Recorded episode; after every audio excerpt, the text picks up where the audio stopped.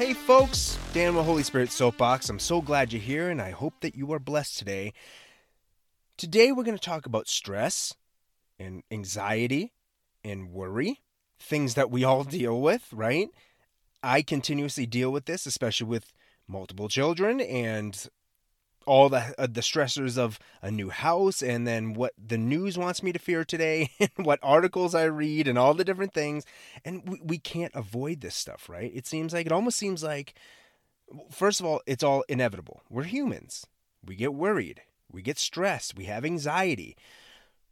But how we deal with that is the difference. That is the biggest difference. That's how especially as Christ followers that is the kicker and again, it's it's almost impossible to avoid all these things. Like you know, you turn on the TV and you see something like today there's a wildfire or there's something that there's uh, covid there's something else there's another thing we might be going to war we might be seeing this happen and earthquakes and oh my gosh it's it's all over the place. It's crazy. How can we not be worried? How can we not be stressed right? But again, these things are going to happen. And then all the personal stuff. Think about your personal stressors, right? All the things down to the nitty gritty detail of your life. And, and these are going to happen. It's inevitable, as I mentioned. But how do we deal with it? How can we, what is the perspective that we must have in order to get past all of this fear or stress, anxiety, and worry? Of course, the answer is Jesus Christ, right? The answer to everything is Jesus Christ. And that is our answer for people that even don't believe in Jesus Christ as being their Lord and Savior, as we do. People like, what do you mean? The answer is Jesus Christ. Jesus Christ is not going to get me out of this financial situation right now. Well, he might, but right, I know we have to pay bills or something might happen to us or this tornado is coming our way right now. Jesus could stop the storm, but he might not. He might allow that to happen. Okay. Let's start with an analogy. Imagine you're driving on a highway in the middle of the night and a snowstorm rolls in. It begins as flurries and then the snowflakes become bigger and bigger. Now you still have another couple of hours to drive and there's a deadline to get to your destination. Unfortunately, the storm picks up so much, and even with the headlights and fog lights, and maybe you have other type of lights on your car, you can maybe see 10 feet of road in front of you.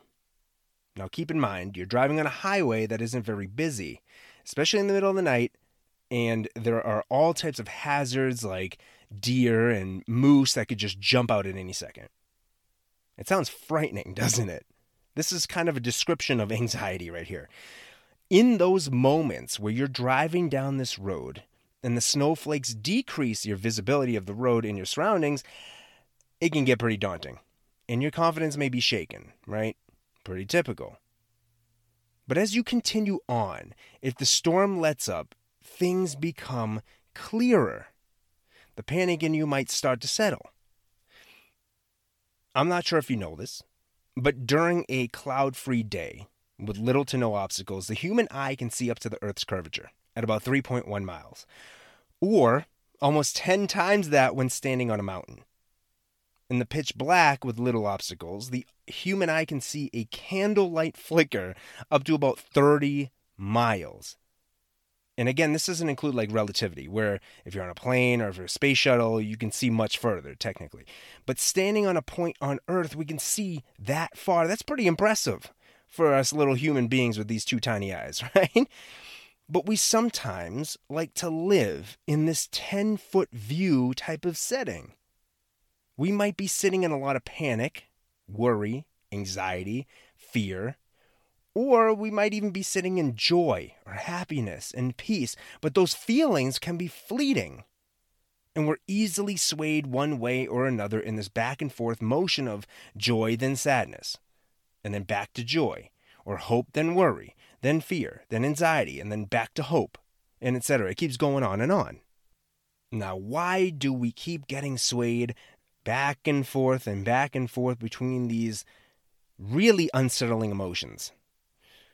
First, we have to accept Jesus in us, to work in us, to be the source of all things good love, joy, peace, patience, kindness, goodness, faithfulness, gentleness, and self control.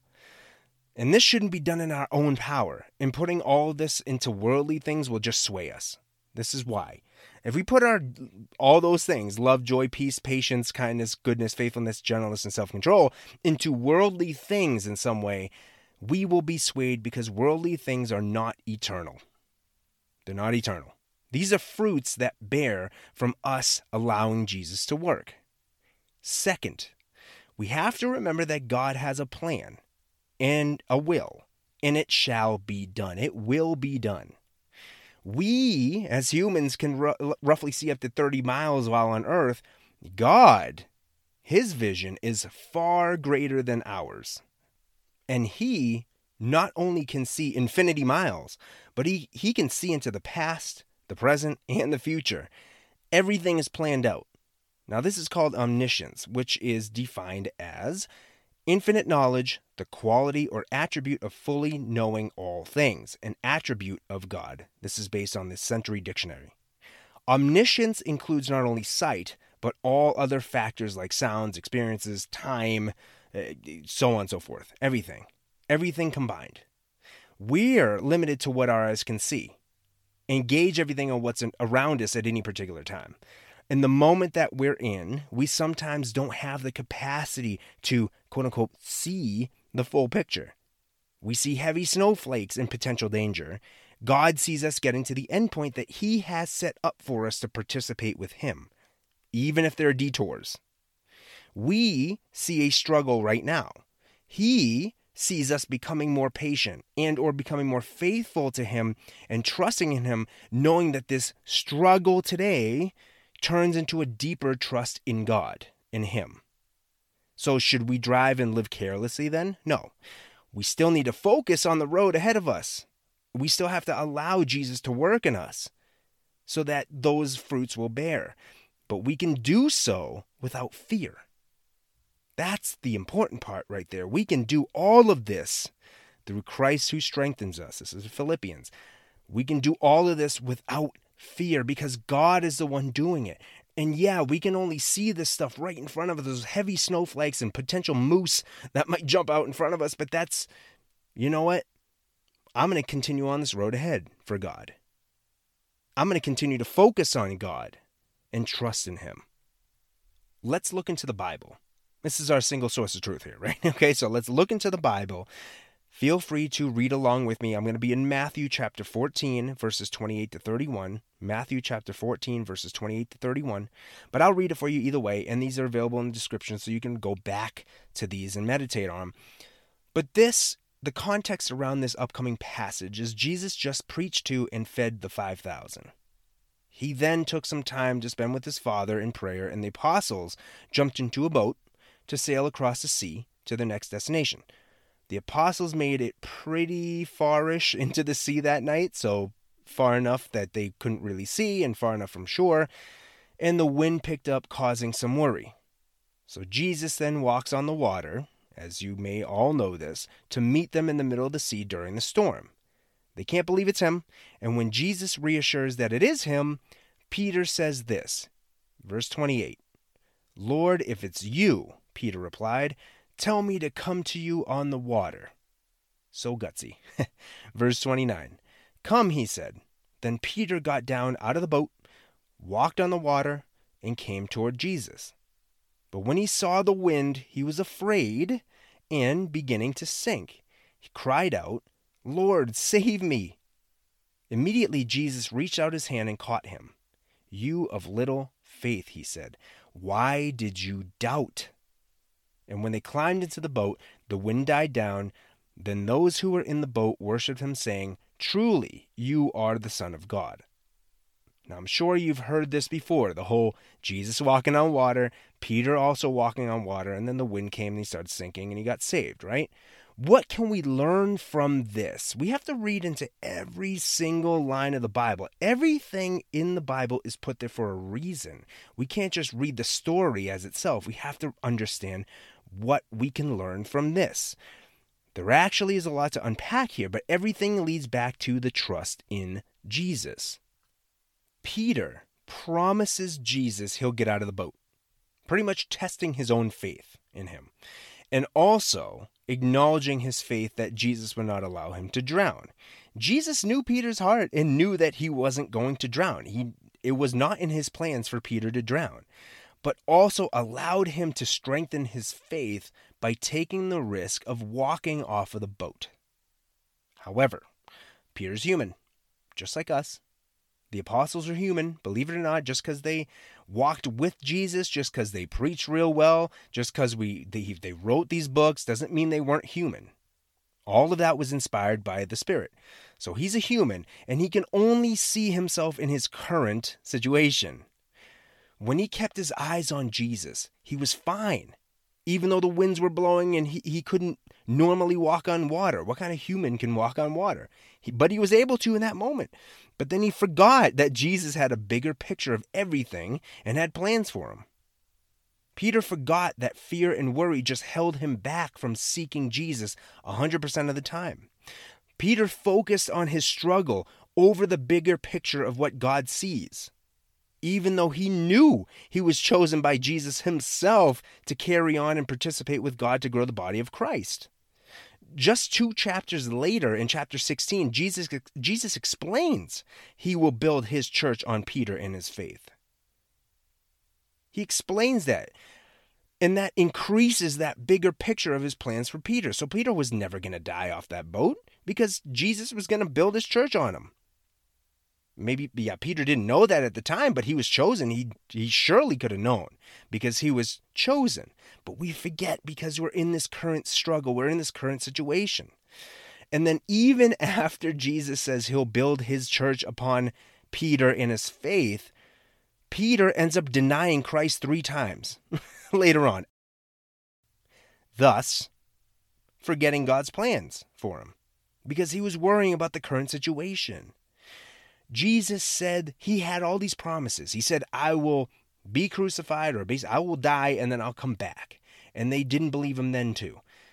A lot of these things come back to the trust in God. It all comes back to the trust in God. We all have struggles every single day. Storms roll in, and we can only see what's right in front of us. We see disasters or snow, which translate to fear and worry. But if we continue to focus on God in that moment, we can never fail. We can never drown. We can never crash and burn. Again, I don't you shouldn't drive crazy if it's starting to snow. Like, don't go 100 miles an hour in the pitch black with heavy snowflakes, knowing a moose can jump out at any minute. Don't do that. That's not for God. You're just doing that out of self if you want to do that. You're just either doing it out of fear or you're doing it out of, for self to just get to your destination quicker or just because you want to. That's not for God. God wants you to take care of yourself, but He's like, I'm going to have you go to your destination regardless. If you choose to participate with me, if you choose to have faith in me, if you choose to trust that I will let you participate with me, I will get you to the destination where you are supposed to be for my glory, for my will to be done. And this is the hope. As long as we continue to work and live for Christ every day, the struggles will still come, but no matter how hard these things on earth are, we have eternal life in Christ.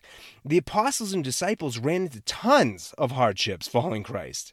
Tons. They even went put to death. They were put to death. A lot of them. They were martyred. People wanted them dead. They hated them, but they still pursued Christ even though they were being jailed all the way to death. The struggles we face today can feel like we're dying. Maybe we are.